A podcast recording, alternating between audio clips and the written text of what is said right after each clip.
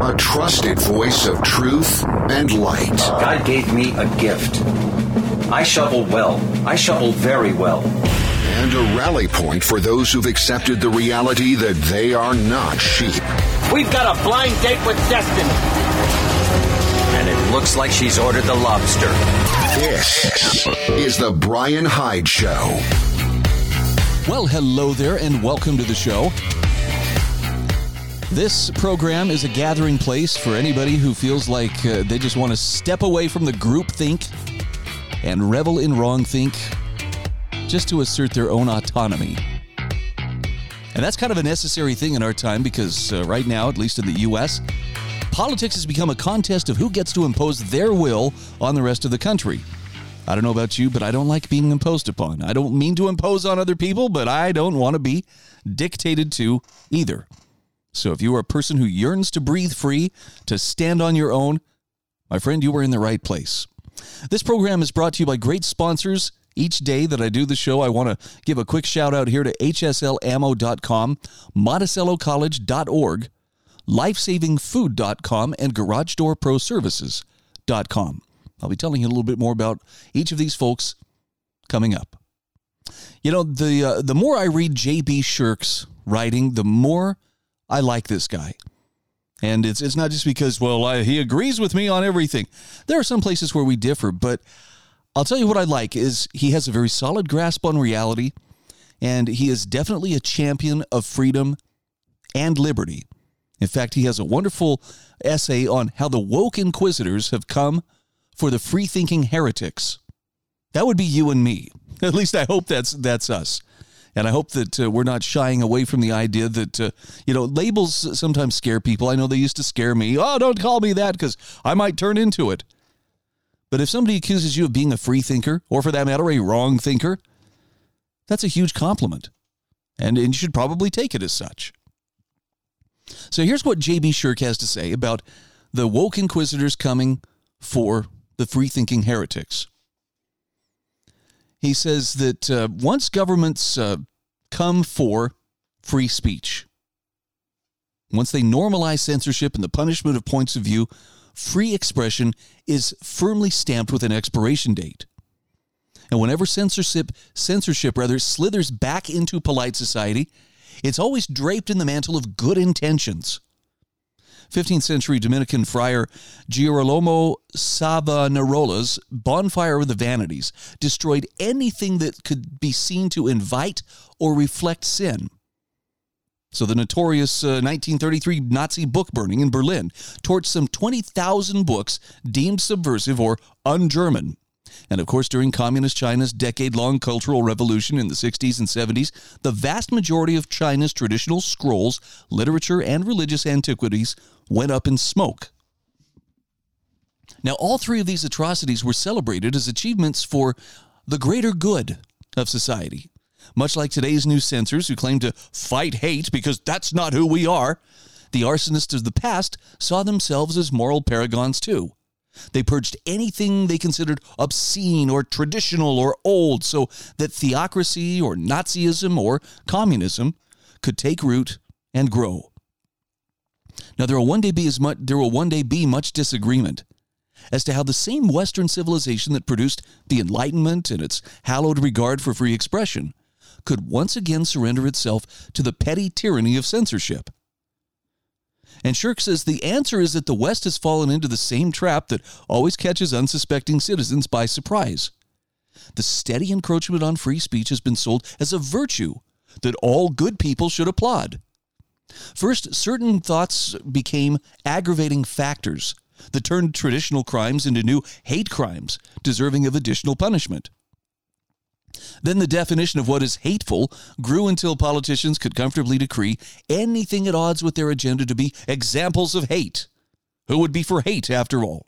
Surely no one of good sense or good manners. Now, hate has transformed into an elusive description for any speech that can be alleged to cause the slightest of harms. From there, it was easy for the state to decree that disinformation, or rather anything that can be seen to contradict the state's own official narratives, well, that causes harm too. Those who despise free speech told society, if you do not punish hate, well, then you're a bigot. And today, if you oppose the government's COVID 19, climate change, immigration, or other contentious policies, your harmful disinformation must be punished too. He points out on a plaque in the square where the Nazis burned books is a commemorative engraving that says, That was only a prelude. Where they burn books, they will, in the end, also burn people. Now, that warning comes with no expiration date. So, the point that J.B. Shurk is making here is that attacks on free speech are on the rise. He gives a couple of examples here. A British college recently expelled a student for expressing support of the government's official policy of deporting illegal immigrants. A Wisconsin school district charged three middle schoolers with sexual harassment last month for refusing to use the plural pronoun they when referring to a single classmate. U.S. President Joe Biden's national climate advisor, Gina McCarthy, recently encouraged social media companies to censor from their online platforms any opinions that contradict Biden's climate change narrative. And in its continued commitment to preserve the government's monopoly over COVID 19 information, Twitter actually suspended a medical doctor for merely sharing a scientific study that suggests the Pfizer vaccine affects male fertility. And of course, the NFL Washington Commanders fined defensive coordinator Jack Del Rio $100,000 and forced him to apologize only weeks ago for having expressed his opinion that the 2020 summer of riots across the U.S. after George Floyd's death was more destructive than the few hours of mayhem at the Capitol on January 6th of 2021. I mean, how dare he notice such a thing? Now, J.B. Shurk says, in contrast, it's become noteworthy that entertainment powerhouse Paramount has chosen not to censor old movies and television sh- television shows containing content that today's woke scolds might find offensive. In a cancel culture world where censorship and trigger warnings have become the norm, preserving the artistic integrity of a film is now considered outright daring. In fact, even publishers of old literary literary let's try that again, literary classics have begun rewriting content to conform with politically correct sensibilities. Now, examples such as these, where personal speech is either censored or punished, are becoming much more frequent, and anybody who minimizes the threat of this increased intolerance for free expression poses to a, a democratic society is either gullibly or willfully blind. He says, as any defender of liberty knows, nothing more quickly transforms a free society into a totalitarian prison than crackdowns on speech. And of all the tools of coercion available to a government, preventing individuals from freely expressing their, expressing their thoughts is the most dangerous. Denying citizens the most basic societal release valve for pent up anger and disagreement only heightens the risk for outright violence down the line. So either silent citizens become so enraged that conflict becomes inevitable, or the iron fist of government force descends on the public more broadly to preemptively curtail that possibility. Either way, the result is a disaster for any free society. So, for Americans who cherish free speech, this undeniable war on language and expression is jolting but not shocking. Whenever censorship slithers back into polite society, it's always draped in good intentions. Now, one day there's going to be much disagreement as to how the same Western civilization that produced the Enlightenment and its hallowed regard for free expression could once again surrender itself to the petty tyranny of censorship. And I guess this is our call to make sure that we are speaking up, we are finding our voice and using it even if it seems scary to do so. I particularly like that he points out how hate has transformed from an elusive description for any speech that can be alleged to cause the slightest of harms. And you'll notice that uh, the groups that, that tend to seek power over other people, some of those groups within government, many of them out of government, always, always will play the victim card. Probably the best example of this that I can think of, at least uh, in in uh, you know very recent memory, is uh, the FBI director getting up the other day and talking about how criticism of his agents creates a dangerous climate in which people might go out there and do harm. Yeah, never mind, you know, that uh, your agent, agents are behaving in a rogue fashion. They're operating outside of the laws. They're operating outside of, of what government should rightly be doing. But yeah, hey, if somebody says something about that, why, boy, they must be wishing harm on every FBI agent. And look, we got to put a fence up around the building and we've got to, you know, sit here and cry crocodile tears about how picked on we are and how dangerous our job is. Yeah, I'll I'll care a little bit more about your concerns, Director Wray, when you start to show concern about uh, what uh, kind of dirty things your agency has done to the American people. And I know there are good people within that agency. I want to I want to make that clear. But the agency itself, I think, has reached a stage of corruptibility that the good people are going to face a, a decision at some point. They're going to have to ask themselves the question hey, how long can I be a good person and support an agency that does evil things? I can't answer that question for them, but I hope it's something they ask themselves sooner than later. This is The Brian Hyde Show.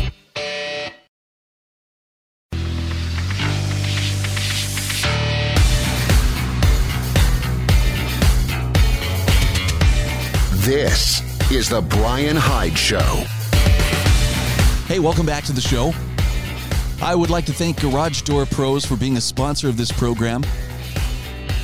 This is a company that should be of great interest to my listeners in St. George, Cedar City, Mesquite, Nevada, Colorado City, Arizona. If you have a garage door, be it a commercial or residential garage door, you're building, and for that matter, looking for a garage door, maybe an insulated door to help, uh, you know, cut down on heating and cooling costs. These are the folks you want to talk to. GarageDoorProServices.com is their website. Their number is 435 525 2773. Look, these these are the folks who go the extra mile. They take care of their customers. Quick response, much faster lead time than other companies can give you. That's Garage Door Pros. Or you can check them out at GarageDoorProServices.com. Well, can I lift your spirits for a change? right? I've got all the bad news. Yep, it's sitting right here. It's it's going to be waiting, but sometimes we need a reminder of the better examples of uh, what great people look like, what goodness looks like in the people around us. It's very happy to find this story. Um, Andrea Widburg shares the story of six young men that will make you feel better about America. She says, We news junkies are deeply concerned about cultural shifts in education, political wrangling, and more, and we're right to be disturbed. It's the people who pay attention to sh- that shift, who pay attention rather, that shift the culture for better or for worse. But she says, occasionally, though, you need to remind yourself that there are 330 million people in America, many of whom are just getting through their day, trying to be good people who do the right thing. Now, in the case of six high school football players, that means leaping into action to rescue a woman in a crumpled car that seemed on the verge of bursting into flames. Louis Goya is a math teacher at Rome High School in Georgia. And a few days ago, he posted on Facebook about the instinctive heroics of six members of the high school football team. This is what he said. He said, This morning, I witnessed something amazing that our Rome High School football players did. While I was standing in front of the school during my morning duty, I heard a loud noise at the intersection that appeared to be a wreck. While I was running to the intersection, I noticed that two cars were involved. There was a 50 year old lady trapped in her car and couldn't get out. Smoke started to come out of the car and fluid started to spill everywhere in the intersection. The door was jammed and in terrible shape, and while I was on the phone with the 911 dispatcher, the football players who witnessed the wreck ran to the car and started helping the lady. They literally started using their strength to pry the door open so the lady could be released. After a few seconds of pulling and pushing the door, the boys ended up opening it and helped get her out of the car. Now, she was still shaking and in panic, but our Rome High School boys gave her comfort and were able to help her. The Rome High School football players really showed up today. They went above and beyond to help this lady without hesitation.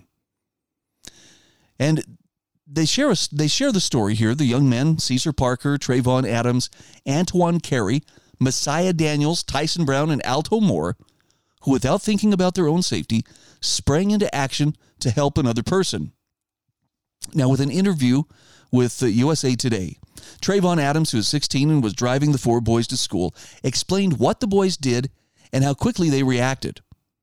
He said, It was right in front of me. I turned off the car and jumped out and said, Hey, look, let's go help her. The woman was leaning over into the passenger seat, begging for help. She had blood on her face and was screaming. Immediately, he said, Alto and Tyson ran to the passenger door and tried to pull it off. The vehicle was smoking. The fluids were leaking. I could tell it was about to catch fire had the police not got there quickly, which they did. Now, in the past, Tyson said he considered becoming a firefighter after graduation. He says, I'm not very good with blood, but I'm a helpful person. To which Andrea Woodberg says, helpful and brave. Now, there's currently a lot in America that rightly worries us, including a generation of children who seem to be adrift with their moral compass coming from the internet and too often from some very disturbed teachers. But she says, I really like the idea that uh, the occasional reminder, actually, that America is still raising up truly good people. And by the way, there is a link, there's a link to the video within this uh, story that you can actually see from the, uh, I guess it's traffic cam footage of the wreck and these high school football players responding. Now, this may seem like kind of a small thing, okay? I get it. If somebody says, uh, Brian, you're grasping here. Yeah, big deal. Anybody would have helped her. But is that true? Because there's a phenomenon, and I guess it's called what? Bystander effect, where people sit there and they'll see something horrible happening in front of them, but everybody assumes, well, somebody's more qualified than I am to, to go and help with this. And so they look around and they wait for that more qualified person. Who is it? Who's going to step forward? Who has, you know, CPR training? Who has first aid training? Who is trained as a firefighter or a, a rescue worker? My point is, there are often times where people just don't want to step up because they're they're sure somebody knows more of what they're doing than I do. So it takes courage to step up. Even trained responders, you know, have to evaluate and decide on what's the right course of action. So this is normal. But the people who find the courage to make their feet start to move, the people who are willing to to jump into action, and, and particularly this is the part that gets me. The ones who do it without thinking for a moment about uh, well you know what's in it for me? What a, what kind of recognition am i going to get? Is there a reward perchance you know? It's the people who just selflessly do what needs to be done. That's the kind of stuff that just restores my faith in humanity. In fact I, I remember an example here from just a couple of years ago. Maybe you remember seeing the video of this. A young child on a ski lift had slipped out of the seat and was hanging from a strap or something, just barely hanging on from this uh, this chairlift uh, high above the ground.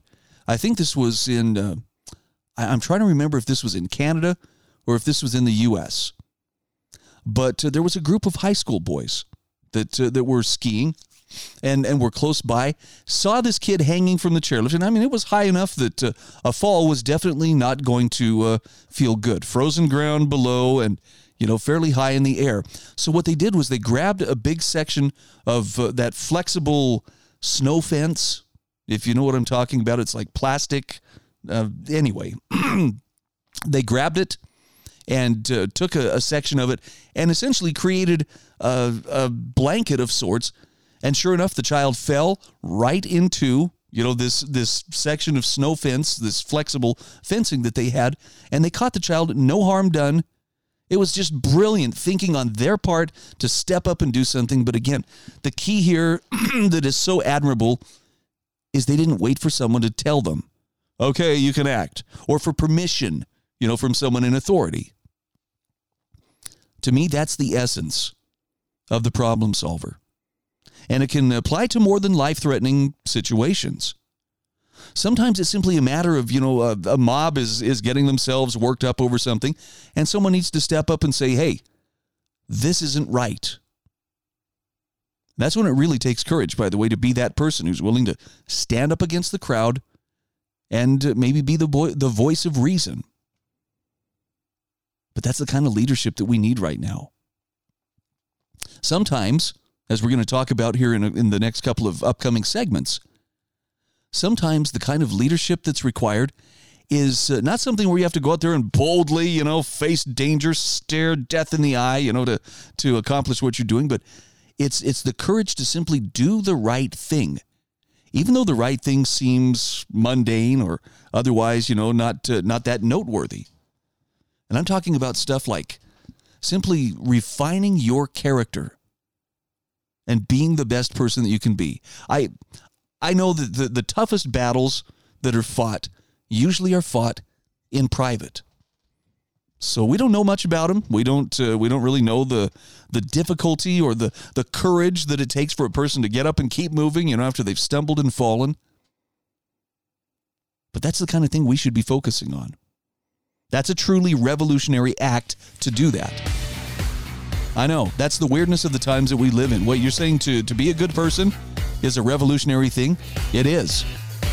And it's also undeniably one of the things you can do to help other people see the difference between, uh, you know, right and wrong, light and darkness, truth and error. But it's not easy. Did I, did I make it out like it was easy? Because it really isn't. That's what makes it heroic. This is The Brian Hyde Show.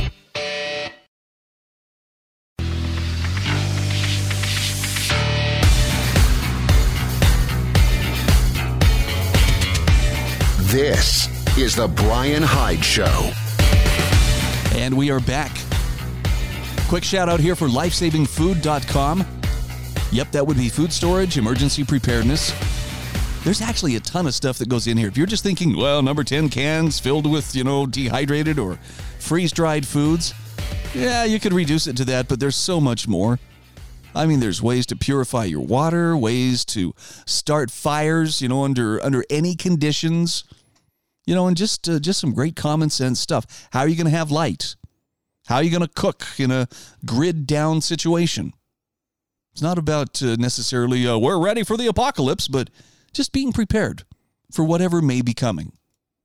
And sometimes we just don't know. Again, that's lifesavingfood.com. So I want to build on what I was talking about in the last segment, and, and I want to ask you this question Are you serious about making a bold stand for freedom? I think most of us feel like, well, yes, I would be. You know, if the need ever arose, well, okay, I'm going to tell you the need is here.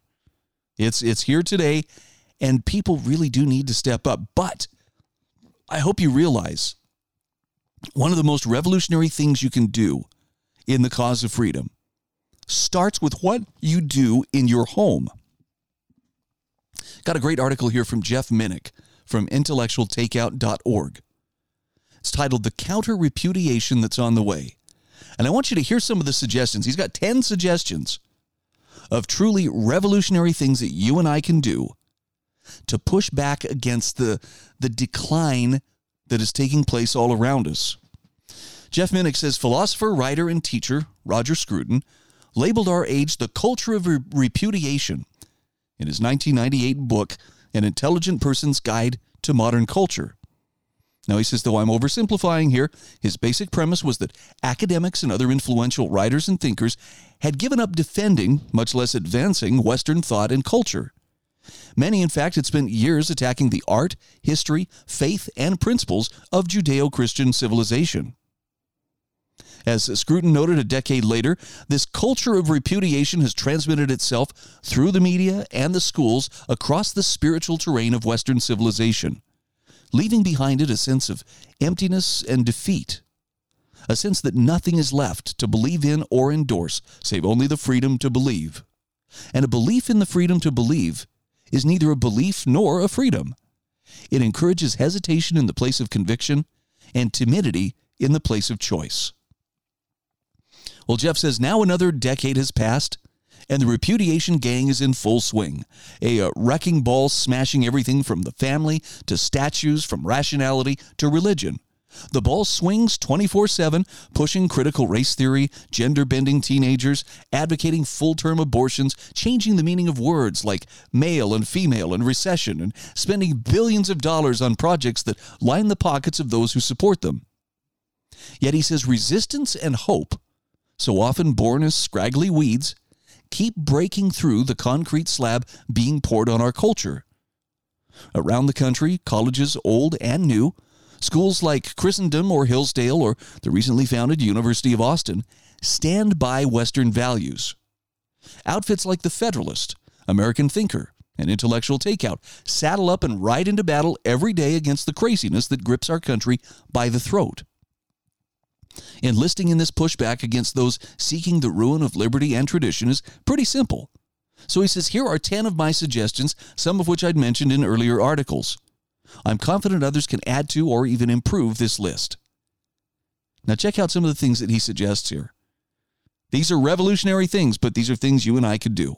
Number one, live in the truth. Truth alone does not prevail. Heda Kovály writes in Under a Cruel Star. That's her memoir of life in Czechoslovakia under the Nazis. First under the Nazis and then under communism, actually. Heda Kovály says when it clashes with power, truth often loses. It prevails only when people are strong enough to defend it. And Jeff Minick says against today's cancel culture, we must hold fast to what we know in our bones to be the truth. His next recommendation is to seek truth. Kovály tells us it is not hard for a totalitarian regime to keep people ignorant.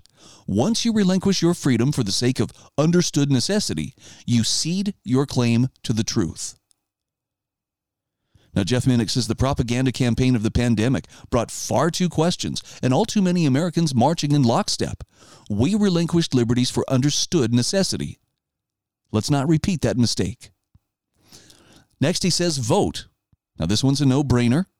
Maybe, but you'll still hear some critics say a vote for lesser evil is still evil. Maybe so, but he says that's the nature of politics. I'll leave it to you to decide how much emphasis to put on politics. I don't know that a person should totally divorce themselves from it, but I know for, for myself, when, when politics becomes simply a game to control or to punish the other side, it may be time to step back and look for other ways to focus our attention and our energy. Okay, that's not the same as, you know, just throw your hands in the air. That's just saying, is this really providing the effect that it could be providing? Next, he recommends form alliances. This one's probably more important than we think. He says, let's ally ourselves, ally ourselves with uh, like minded family and friends because it's easier to stand together than alone. Now, I know we all have a bad habit of tending to keep to ourselves, right? I don't want to impose on other people. I don't want to disturb my neighbors. I don't want to disturb my family. Maybe it's time we start doing that. And we, we don't need to have, you know, deep, dark discussions all the time. Just find ways to stand and support each other in simple things. It doesn't have to be something major, but it just needs to be something genuine that shows, look, I care for you and I'm willing to help look out for you. You know, perhaps you'd like to do the same for me. I like this next one. Cling to faith.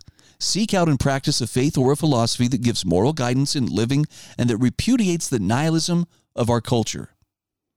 Next, he recommends follow after virtue. Live by the cardinal virtues of courage, prudence, justice, and temperance, and the theological virtues of faith, hope, and charity. Jeff Minick says doing so is wholesome, it's good for you, and can even provide some entertainment. As Mark Twain once said to a group of young people, always do right. This will gratify some people and astonish the rest. then he talks about the fortress of home. Make your home, however humble, a castle of civilization, a fortress where when you close the front door, you shut out trouble and feel comfort and safety. By the way, something that uh, can can breach that fortress. I don't mean to nag anybody, but um, pay close attention to what you're letting into your fortress via your television, because it could very much be undermining all the other good work that you're doing if uh, you leave that uh, particular entryway open for bad influences and bad ideas to make their way into your household. I also like this next select this next suggestion rather, and I think this is one of the simplest, most overlooked options that we have, and that is make time for meals. Make the evening meal a time for gathering with friends and family. Talk about the day's events, what happened at the office or the school. These conversations are not insignificant, but these are the ties that bind us to our loved ones. That one, for some reason, really strikes home to me because it sure feels like more and more we all eat at different times. It's very, very rare that we sit down together at the, the same table, much less actually have conversation. Next, he recommends teach your children. Teach the kids about history and culture. This road is wide open with read alouds and books on tape, movies, museums, concerts, visits to national parks, and reminiscences of grandparents. Preservation begins at home. And I think one of the most powerful and overlooked things that, that is within our grasp as well is connecting our family, connecting our kids and, and ourselves with those who came before us. Now, I'm very fortunate. My son David, I don't know what it is about David, but he has a love of knowing the stories of family members who came before us. He's just, he's kind of become the de facto family historian. And you mention an ancestor's name, and David can tell you, well, this is what that person did, this is where they came from, and this is part of their story. He actively studies this stuff. And it's hard to describe if it's not something you've tried before. You know, people, oh, family history, wow, their eyes glaze right over. But there's something very curious that happens when you better understand how you got to where you are. The people who paved the way for where you and I are standing right now. All right, last suggestion here have fun. Have some fun along the way. Nothing drives the grim hearted politicos crazier than seeing the rest of us laughing and enjoying ourselves. Revel in the small pleasures.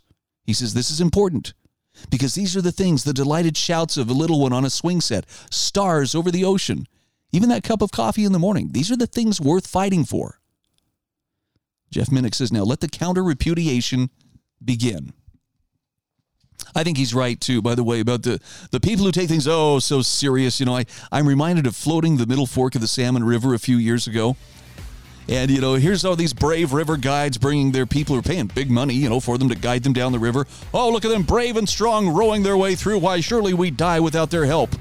And then here comes a raft full of Boy Scouts, not even steering. They're just kind of, you know, end over end, swirling down the river, having a water fight and having fun kind of takes the prestige away from those brave, noble river guides. No offense intended, guys. This is The Brian Hyde Show.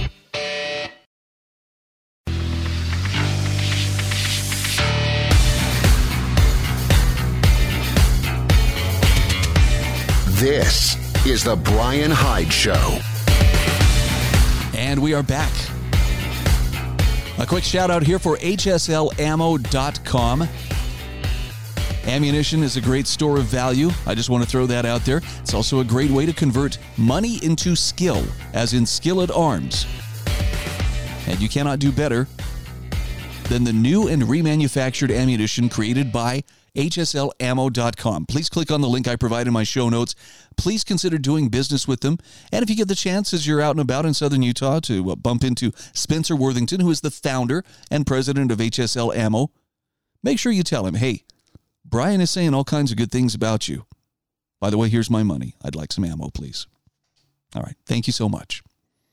So, a couple stories here to kind of wrap things up. Um, this one is uh, from Dr. Robert Malone. And this is a very lengthy one, but wow, is it worth your time?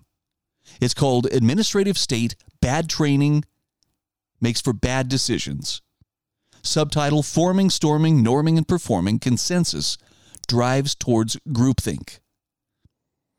Now, he really does a great job of explaining where we are in the COVID crisis, where we are in terms of, of what's happening to our, our governments, but he also talks about the process by which this consensus is manufactured.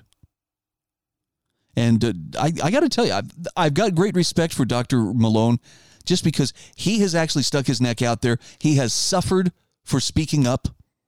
And to me, that is one of the real tests of whether you're dealing with someone who is uh, a legitimate truth teller.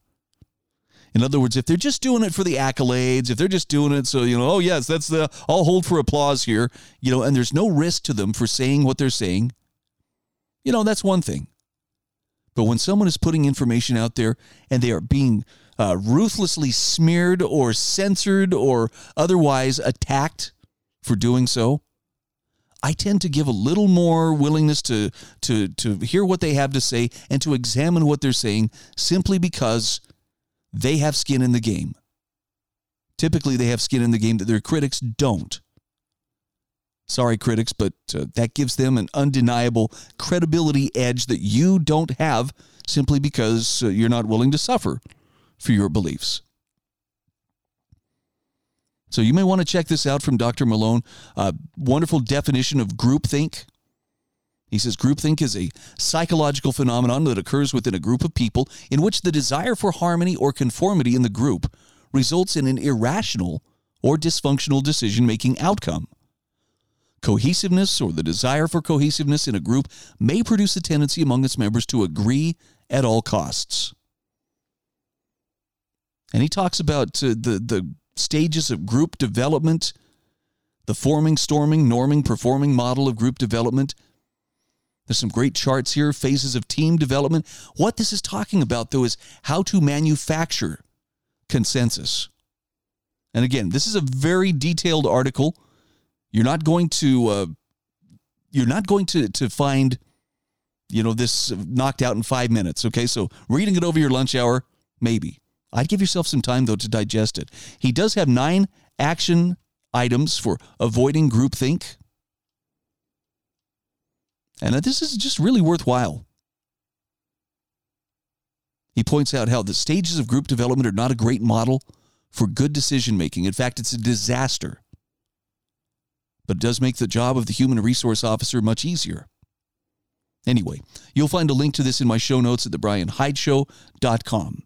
Now, I also wanted to share with you uh, something from James Howard Kunstler. I've heard a lot of different takes on the FBI's raid on Trump's uh, Florida home, but I haven't heard one quite like this.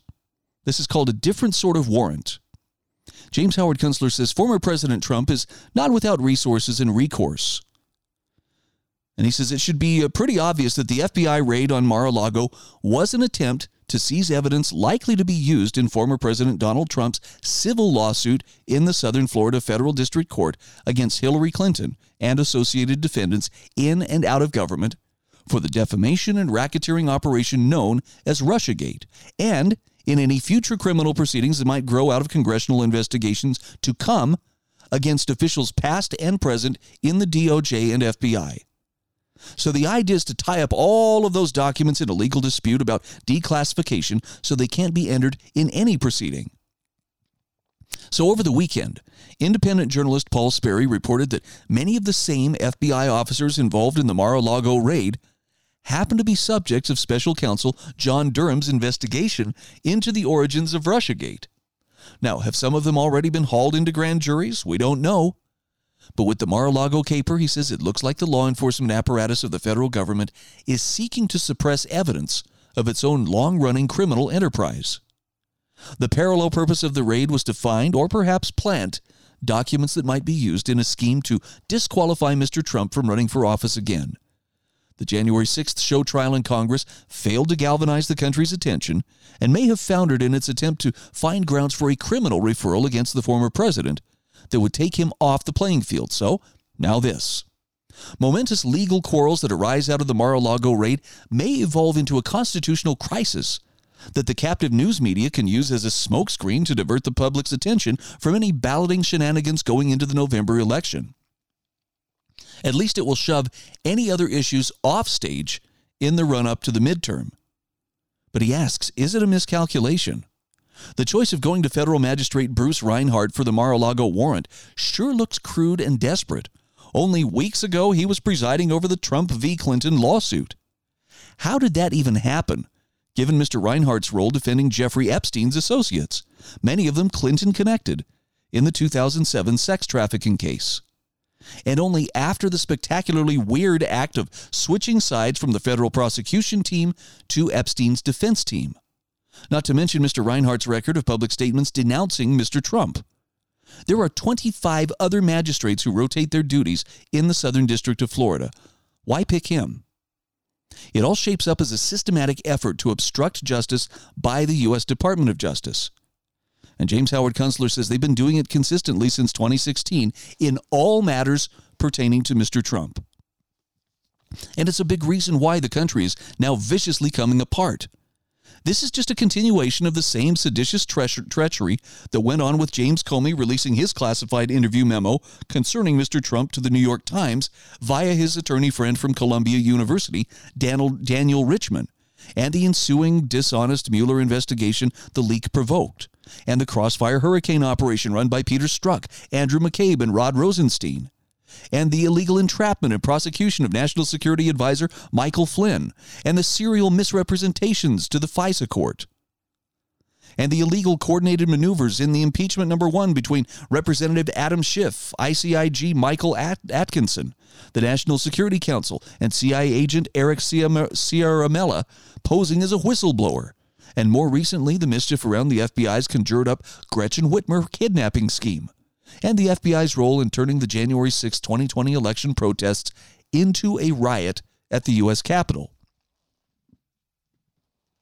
Former President Trump is not without resources and recourse in all of this, says James Howard Kunstler.